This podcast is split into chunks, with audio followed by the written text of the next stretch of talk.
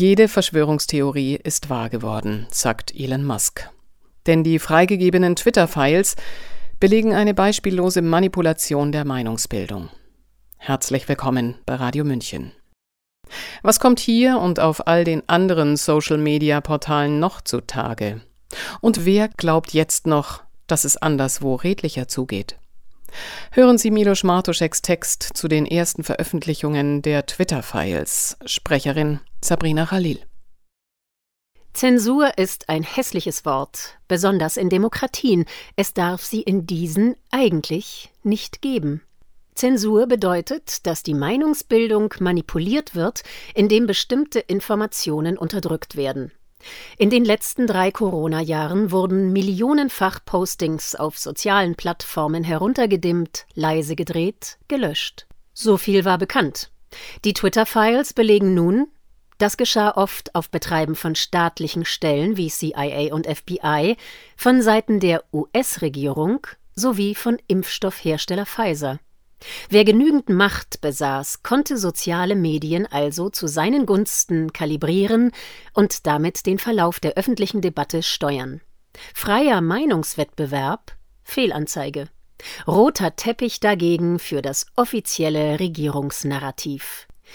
Der Medien-Mainstream war während der Pandemie ohnehin auf Regierungslinie und ein Totalausfall. Seit Elon Musk den Kurznachrichtendienst Twitter übernommen hat, lässt er interne Dokumente über freie Autoren veröffentlichen, die auf der Newsletter-Plattform Substack schreiben. Matt Taibbi, Barry Weiss, Alex Berenson, Michael Schellenberger und andere. Die Veröffentlichungen zeigen zunehmend das ganze verheerende Bild für die Meinungsfreiheit und sind damit Zeitdokumente von größter Wichtigkeit. Sie sind ein Lehrstück darüber, wie man aus einem fließenden Gewässer einen toten Tümpel machen kann und die Öffentlichkeit glauben lassen kann, man habe dabei etwas für den Gewässerschutz getan. Die Liste der Skandale ist lang. Offiziell ließen die Big-Tech-Giganten verlautbaren, sie löschten nur Informationen, die medizinische Falschaussagen beinhalteten, was letztlich darauf hinauslief, die W H O darüber entscheiden zu lassen, was der wissenschaftliche Stand der Dinge ist. Schon dies war eine totale Umkehrung des Grundgedankens von Wissenschaft, die Ersetzung von Diskurs durch Dogma, von Wahrheitssuche durch das Narrativ einer zweifelhaften, vielfach beeinflussten globalen Pseudo-Autorität. Elon Musk selbst sagt nun über das Agieren von Twitter, Zitat, im Grunde ist jede Verschwörungstheorie wahr geworden. Zitat Ende. Denn jetzt zeigt sich, das Ausmaß der Löschungen ist viel größer. C I A, F B I und andere Regierungsstellen sendeten demnach regelmäßig Anträge auf Löschung von Tweets oder Accounts, hakten nach, verliehen ihren Forderungen Nachdruck. Bei dem ersten Treffen von Twitter-Verantwortlichen mit der Biden-Regierung wurde explizit gefordert, gegen sogenannte Impfgegner vorzugehen, während Biden selbst nachweislich Falschinformationen darüber verbreitete, dass die Impfung vor Ansteckung schütze. Explizit forderte und erreichte die Biden-Regierung zum Beispiel die Löschung des Accounts von Alex Berenson, einem ehemaligen Reporter für die New York Times. Auch die Ansichten von Experten wurden unterdrückt und manipuliert. Das betraf sogar fachlich richtige Informationen, die schlicht einfach nicht auf Regierungslinie lagen. So wurde ein Tweet des Harvard-Epidemiologen Martin Kulldorf als irreführend bezeichnet und stumm gestellt, in welchem dieser die Notwendigkeit der Impfung für bereits durch Ansteckung Immunisierte in Frage stellte. Der Account des Stanford-Medizinprofessors Jay Bhattacharya kam unbemerkt auf eine schwarze Liste, die verhinderte, dass seine Tweets für ein größeres Publikum sichtbar werden. Er hatte auf die Schädlichkeit von Lockdowns für Kinder hingewiesen. Zugleich lagerte Twitter einen Teil der Inhaltsmoderation an billige Subunternehmer auf den Philippinen aus. Twitter handelte quasi wie eine Unterbehörde des U S-Sicherheitsapparats und von Großkonzernen.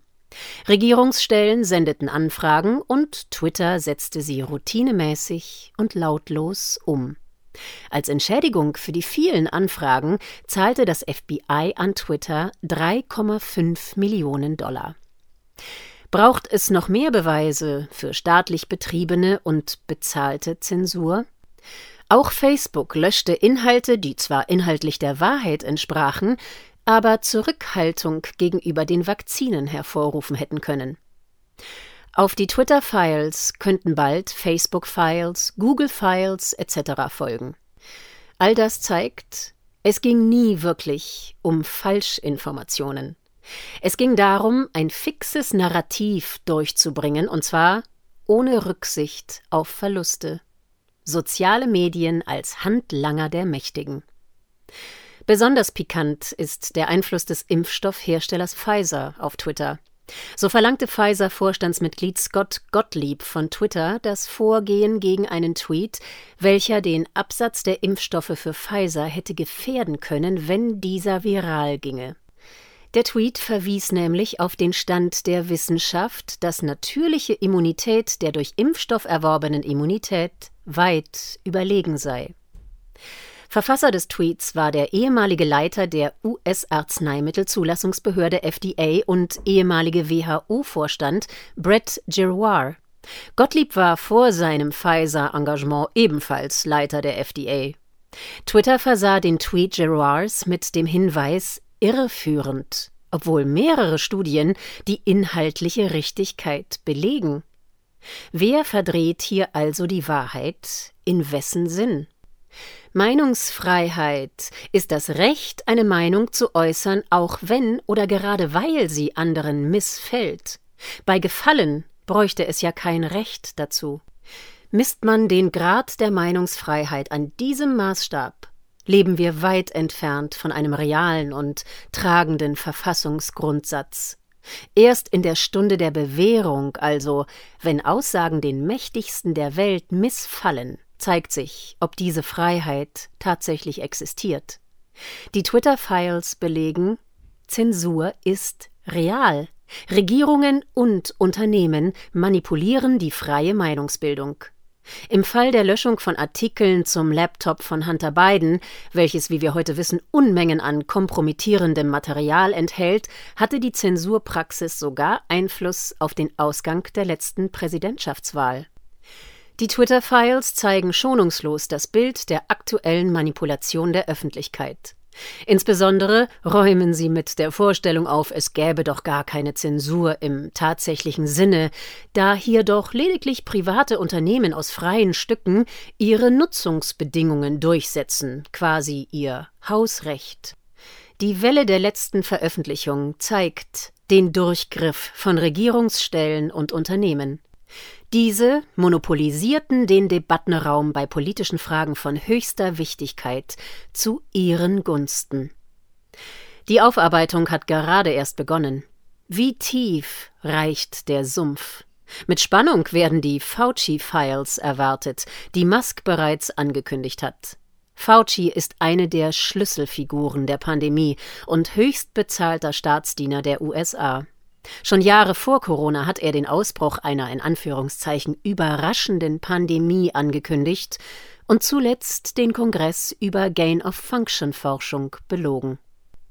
Ein besonderer Boomerang sind die Twitter-Files schon jetzt für den Medien-Mainstream, der dieses Thema bisher verständlicherweise anfasst, als wäre es eine heiße Kartoffel.